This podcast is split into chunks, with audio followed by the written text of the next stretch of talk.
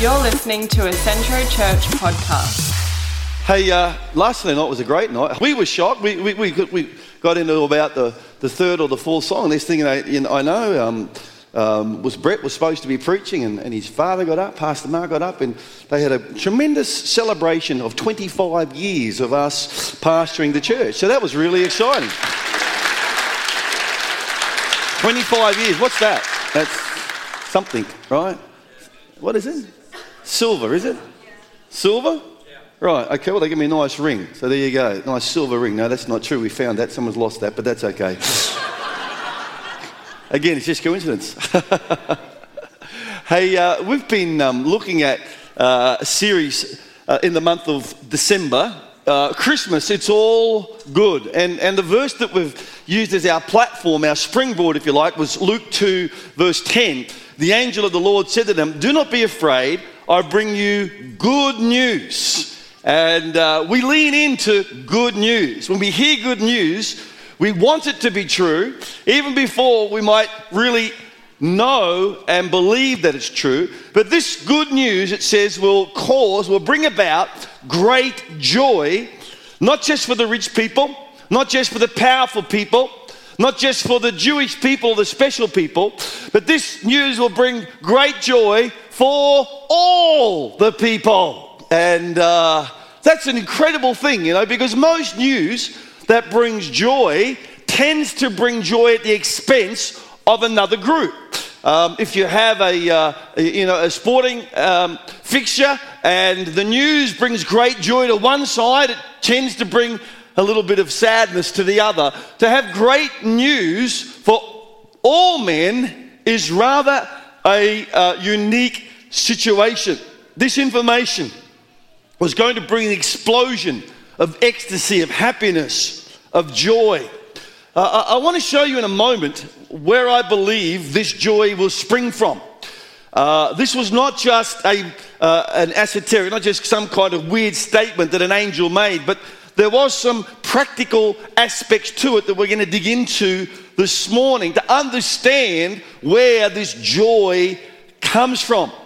Um, it's true to say, I want to suggest that we are primarily relational beings. You are pretty much as happy as you are, as the, uh, the important relationships of your life are healthy. Uh, one of the most inhuman forms of punishment you'd be aware of is solitary confinement. And uh, Christmas is all about connection.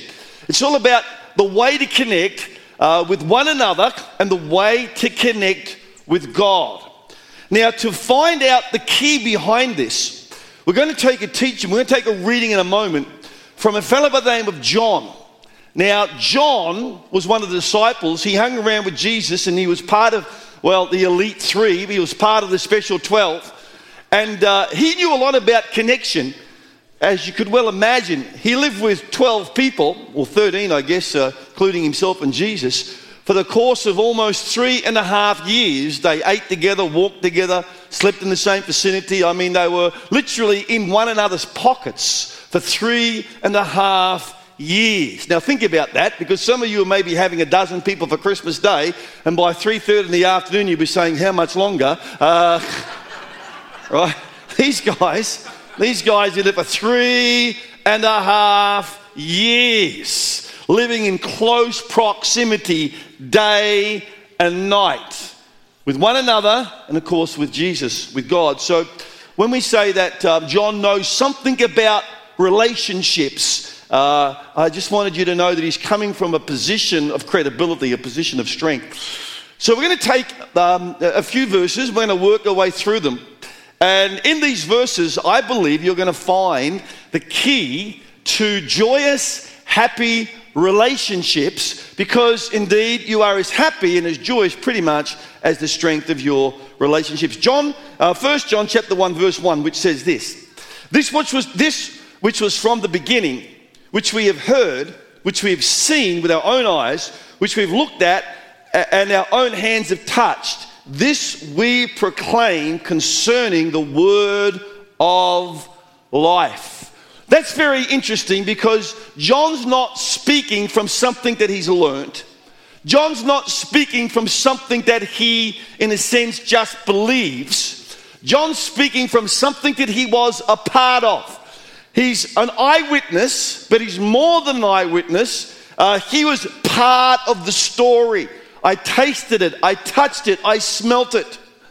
Uh, some people think that it's the most wonderful time of the year. There's just a feeling in the air. You know, you get that feeling. And John's suggesting that it's more than a feeling, that it's factual, that there are facts upon which this time of the year uh, is built. And he says, The life appeared in verse 2. The life appeared, we have seen it uh, and testified to it and proclaimed to you the eternal life which was with the Father and has appeared to us, the incarnation. We sing that carol, you hear, those, you hear the carol playing in shopping centres and the like. Uh, hark the herald angels sing, Glory to the newborn King. Hail the incarnate. That's the God that has come down in human flesh. The visible, the, the invisible has become visible. The supernatural has become natural. The ideal has become real. The divine has become human. This is incredibly unique. And this Christmas declaration, it's more than just historical events. It's more than just something that happened in the context of antiquity. What John is saying here is what I'm talking about. It's not just something to know about, it's something to believe. History is about the acquisition of facts, things that have happened in the past. He's saying this is more than just historically accurate. It's something to declare, it's something to believe, it's something to contend for, it's a conviction, it's truth, it's something upon which you can build your life.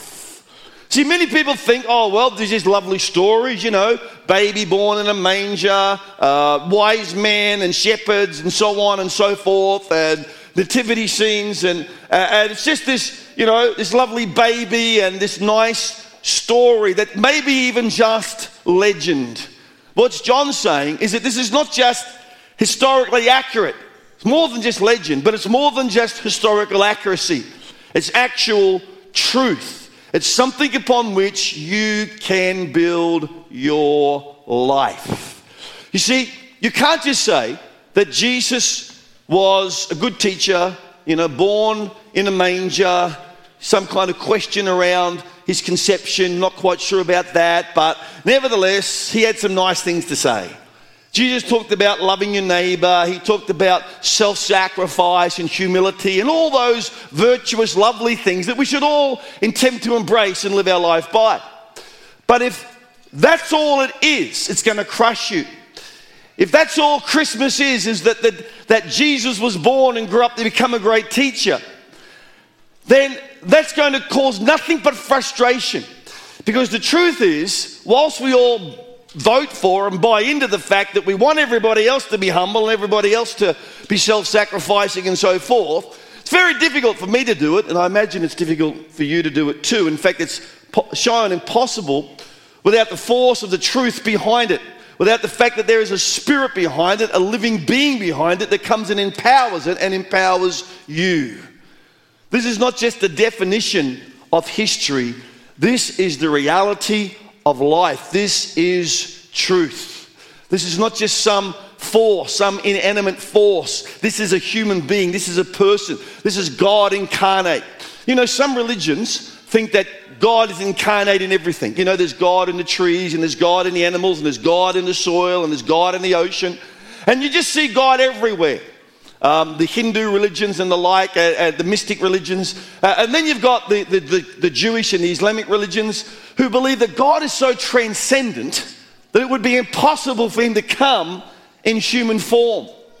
Now, we are in a very unique position that we declare that we proclaim that God came in human form. This is a historically life altering, transforming, mind blowing event. And the facts are, it's either true or it's not. Now, if it's not true, um, those who wrote this were a bit crazy because there were still people around who could have contended that the fact Jesus didn't rise from the dead. They say 500 saw him, but no one of them came back and said that that was a lie. Uh, so when you're contending for a point where there are still people around who could say, no, here's the body, no, that never happened, that's probably not a smart thing to do. So if it was a lie, it was stupid. But we're suggesting today that it's not just a lie.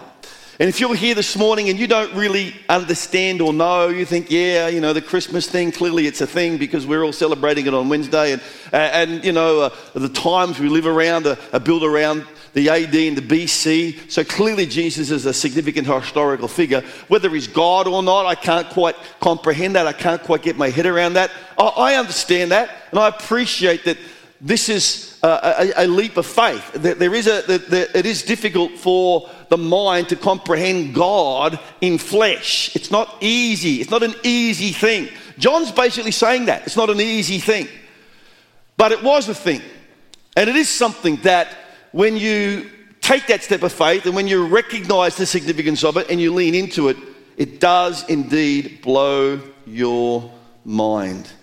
And there's a reason he's talking like this. There's a so that, and we get to the so that in the next verse. The reason he's telling us that God came in human form, that the transcendent, all powerful, all knowing, uh, self existent, eternal God has come in human flesh is a really important message. And it's a message that the angels said would bring great joy, and here's why I believe that's so. Verse 3 says, We proclaim this to you, what we've seen and heard, and here's the word, so that. So here comes the motivation. This is the reason why he's proclaimed all this truth, right? All this, this stuff that, that's difficult perhaps for some to comprehend, but uh, he was an eyewitness to it, so he can attend and attest to it so that you may have, firstly, fellowship with us, and secondly, fellowship with the Father and with the Son, Jesus Christ. Let's just dig down on those two huge statements for just a moment. What John has just said is that the creator of the universe has come in human form for two fundamental reasons. The two big ideas are that you can have a friend in another human being, we can have fellowship, and that you can have a friend and in, and an eternal being in God. The whole big idea behind the incarnation, this mind blowing, history altering event, comes down to this comes down to fellowship, comes down to friendship that you might have somebody who's on your side. We all understand that um, you need at least two people to enter into a relationship. Um, there's just one person, then the end result of that is loneliness. But you have two people, and you can have a relationship. Now, God showed us the way of relationship. See, when God came to, to earth, God came to our terra firma. This was our turf. He put himself into a very vulnerable situation. He came as a baby. Babies are incredibly vulnerable. They have no capacity for self defense, certainly very little capacity to, uh, uh, to raise a hand against another human being. Babies are pretty much at the mercy of their surrounds. And how many know this? How many know that in life it's very difficult to find somebody who really understands you, isn't it? You know that to be true. Who really gets the way you see the world. Um, in life, the truth is you get very few real friends. Very few people, we're friendly to a lot of people, but there are very few people who really accept us for who we are with all of our weird idiosyncrasies and funny worldviews. And, and the truth is, you've probably never met anybody who sees the world like you see it. You've probably never met anybody who has the worldview that you have, your traits, that likes everything that you like or, or dislikes what you dislike, that has your perspective on this world. And you get a friend and you sort of you, you, go along for a while and then pretty soon you find well you have a different view about a matter and they are, and, and things just sort of you know they, they shrink back a little bit and you still might be friendly but you're not the friends you used to be and life goes on. You come across somebody else and you become friends with them for a while, but then it kind of, you know, plays its course. And what we mean by that is eventually you recognize, nah, they're not really my kind of person. They're not really like me. And so we leave them and we go to somebody else. And that's the way of it, life, isn't it? That's the way of life for everybody. Uh, you know exactly what I'm talking about. And uh, so does pretty much, I think, everybody on the planet. Outside of this incarnational process, deep, honest friendship is very hard to find. But here's the key, right? This is the thing that I believe brings great joy. This is where Jesus becomes the model. Somebody in this relationship has to model and play Jesus, and that is somebody has to leave their world and enter into the world of the other. Now, this is really, really difficult, isn't it? Because when you leave your world and you go into the world of another, boy, you're risking an awful lot. You're risking having your needs met you're risking having the things that you like. You're risking your sense of safety and security. Missionaries do this all the time in terms of culture. They leave one culture with one language, they go to another culture with another language, and the whole idea behind there is to incarnate themselves into that foreign culture. Well, we might understand that, and there's all kinds of training and disciplines and learning around that huge idea. But the truth is, that's the case for anybody that has a friend. because you know full well that the person you marry speaks a different language to you, don't you? you know full well that the people you're trying to be friends with see things differently to you, don't you? And somebody has got to leave their world and enter into this world and say, okay, uh, I don't know how it works here. And if you've ever been in a foreign culture, you know full well that it's the, it's the natives that have all the power because you're using words. Is this the right word? Does this get, what, um, does this get me what I want? Does this get me where I need to go? Um, is this the right thing to wear? I, am I in the right place? I, I'm, I'm very vulnerable here. In fact, it's a little insecure.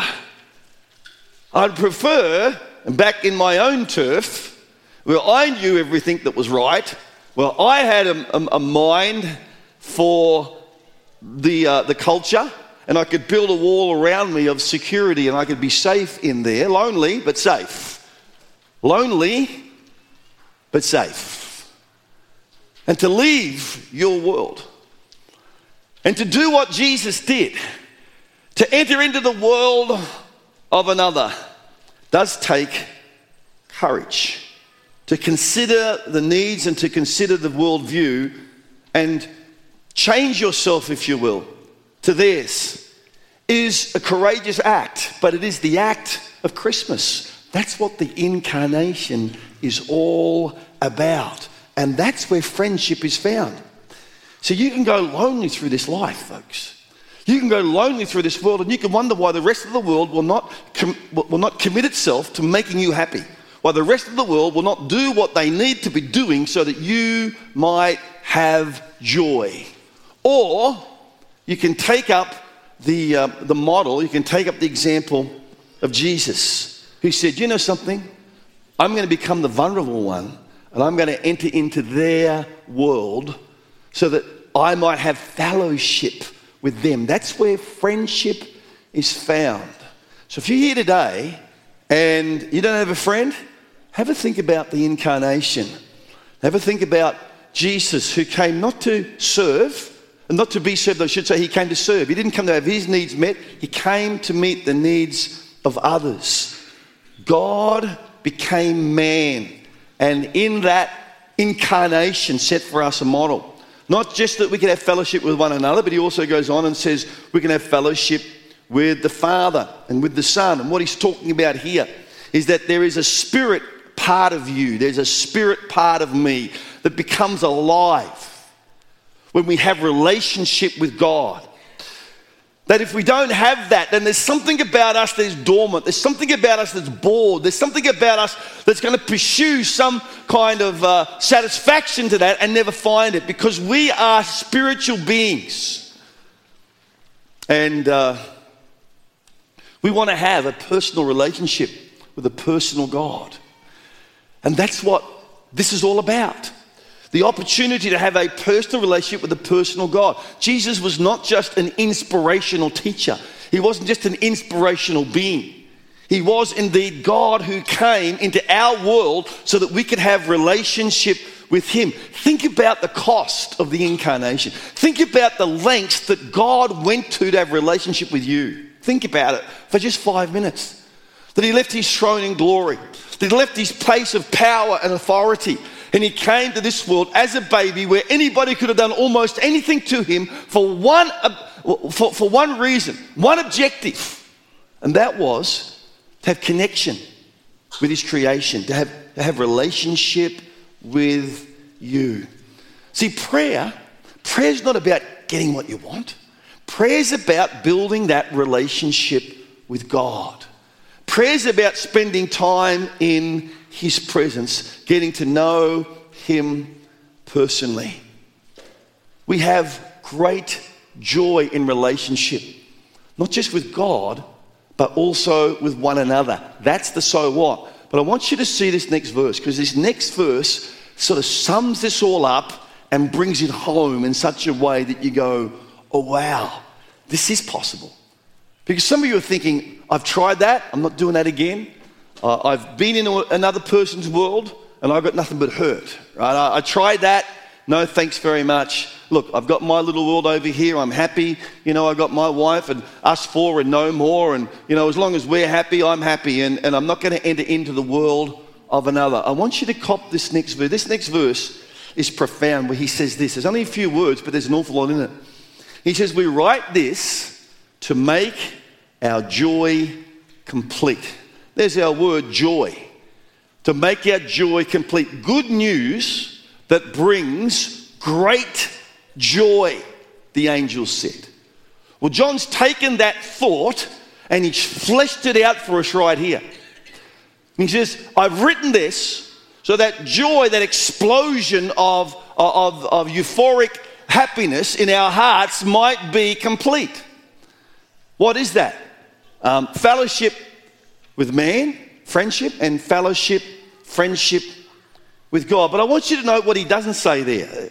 There's something powerful about what is not said. He, he, he doesn't say, I'm, I'm writing this so I might have joy. Because he's indicating that there is a joy that is his apart from whether or not you walk with him. And that's important. It's important to have a joy that you can carry with you, even when the people who are in your world aren't relating to you in a joyful way. He doesn't say, I have written this so that you can behave yourself and do what I want you to do so I can be happy. There is a joy here that is almost, if you will, um, uh, subterranean. It's, it's deep down. It doesn't matter. Look, this is so my joy might be complete, but my joy is with me anyway. And this is important because some people are fearful about entering into relationships because they've entered into relationships before. And they had their joy plastered all over the wall and they had none. There is this subterranean joy that John has got that's not dependent upon the reaction and the responses of the people in his world. Wouldn't you love that kind of joy? Hey? Wouldn't you love to be able to have a joy that's not associated with necessarily the health of, uh, of just, you know, your children? Or, or how well the, those people who are close and dear to you are going? There is this subterranean joy. There's this house uh, on um, Fishers Road at, uh, at Ripley there, just down the road from our Hannah's house long term. And it's about an acre property and it's green. The grass is green all the time. And whilst our grass has been akin to sand, if you know what I'm saying, right? Haven't had to mow the lawn for some time. Um, just rearrange the sand, and uh, and but this not this house, this house on Fishers Road, and the sprinklers are going all the time. You, you take a drive down, and you'll see the almost all day. There's a sprinkler going on that property somewhere. And you're driving along, and by the time you've driven past the house, and I've driven past it, you know, every day for, for, for months, you think to yourself, where's he getting this water from? What's this about? And uh, there's a little sign on his, on his um, uh, gate. Basically, he's saying, if you're worried about my use of water, go away. Uh, because he has this subterranean source of water. And he's not drawing water from his tanks, and he's not drawing water from the mains. He has this subterranean source. And whilst everyone around him is brown, he's as green as you could imagine. I mean, there is a life, there is a, it looks quite remarkable, really. And, and my point is obviously that there is uh, such a, a subterranean source of joy that is possible in our relationship with God. That basically means this that basically means my joy is complete when I'm at one with you, but if I'm not at one with you, I still have joy. and unless you have that, you'll never get this. You know why? Because you'll never be game. Because you've tried it before and it's failed, hasn't it? You've gone down that pathway before and it finished pretty dismally, and you possibly said to yourself, Well, that's it, you know, now I've got my friends, and that's it. He's just going to stay small and stay close. And you're fearful because you don't want to get caught up in the drama of someone else's life and get dragged around with them. If I become their friend, then their problems become my problems. How many know a friend in need. Anyway, you know what I'm saying. I've been dragged up and down with their issues and dragged up and down with their problems or whatever. What, what, what John is saying is that I've developed a relationship with God that is so deep and so profound that leaves me the opportunity to develop a relationship with you. And that if I get disappointed in you, it's not going to floor me. It's not going to take me all the way down. And if I get hurt by you, it's not going to destroy me. It's not going to be the end of me because I have this subterranean joy. Christmas gives you this inner sense of joy that Jesus Christ has landed, that God's kingdom has come. This is a high watermark, folks. And I have a walk with a friendship with Jesus that means I can have friendship with you. I can open up my heart to you. And if you slap me in the face, oh well, it's okay. It doesn't mean I fall over. It doesn't mean I'm destroyed. It doesn't mean the end of me. It might complete my joy, but it doesn't sustain my joy. It might complete my joy, but it is not the origin and the source of my joy. The source of my joy is something far more profound. The source of my joy is something that is beyond just this world. It is the fact that I have fellowship with God. And I don't know where you're at right now in your own life. I don't know if you've had some relational, you know, difficulties, challenges in the, uh, this year, 2019, and maybe you're looking forward to 2020, new decade. maybe you've had a bad decade, I don't know. and you think, oh man, hopefully next decade's going to be better. And uh, we, all, we all understand, don't we, that, that uh, our relationships, particularly within our families, but even beyond that, in, in the, the, um, the close friendships, uh, we, we, we do. We feel the pain. We, we feel the, the angst. We, we, we feel the, the, the hurt. And it can take its toll on you. It can leave you um, pretty much emotionally bankrupt.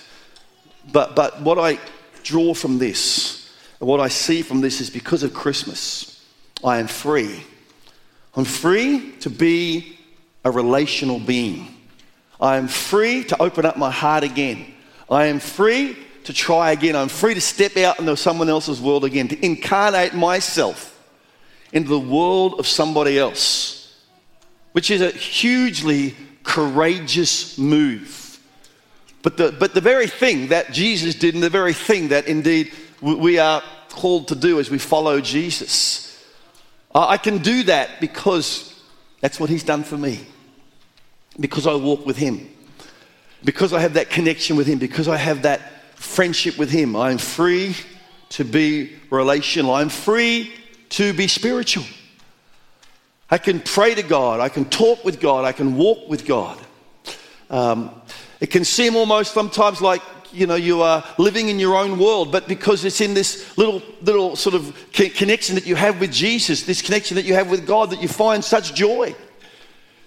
What the rest of the world around you is is is barren and dry, and people are depressed and unhappy and angry. There's this effervescent joy about you. And you, what's, what's the difference? Why is everyone else so brown and yet your life is so lush and, and so green? Oh, I've got this depth of joy. I've got this depth of relationship. I am free to be relational. I am free to be spiritual. And I'm free to be emotional. I, I can open my heart up to people. Is it any wonder when those angels appeared to those shepherds and they said to them, We've got news? No, that doesn't work. This just isn't information. This is good information. It's all good. The story of Christmas is all good. It's good. Why? Because when the human heart embraces it, when the human mind understands it, when people see they're free to be relational, free to be spiritual, and free to be emotional, oh my goodness, they're going to walk around with smiles on their faces. There's going to be a spring in their step.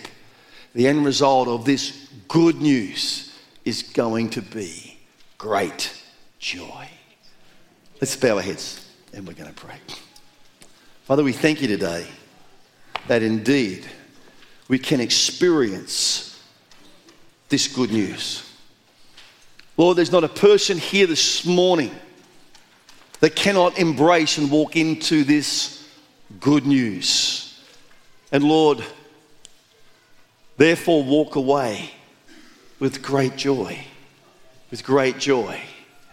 Lord, I pray for everybody in this house this morning who's uh, just right now in need of some area in their life.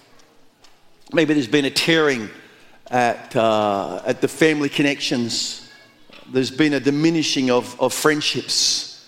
Uh, relationships have become messy, and maybe the word to define it is complicated. Father, as we come this season of Christmas, Lord, may, maybe, may we receive the incarnational blessing that God comes to me May I pass it on to others in Jesus' name. And everybody said, Amen. Amen. Amen. God bless you. Thank you for listening to this podcast.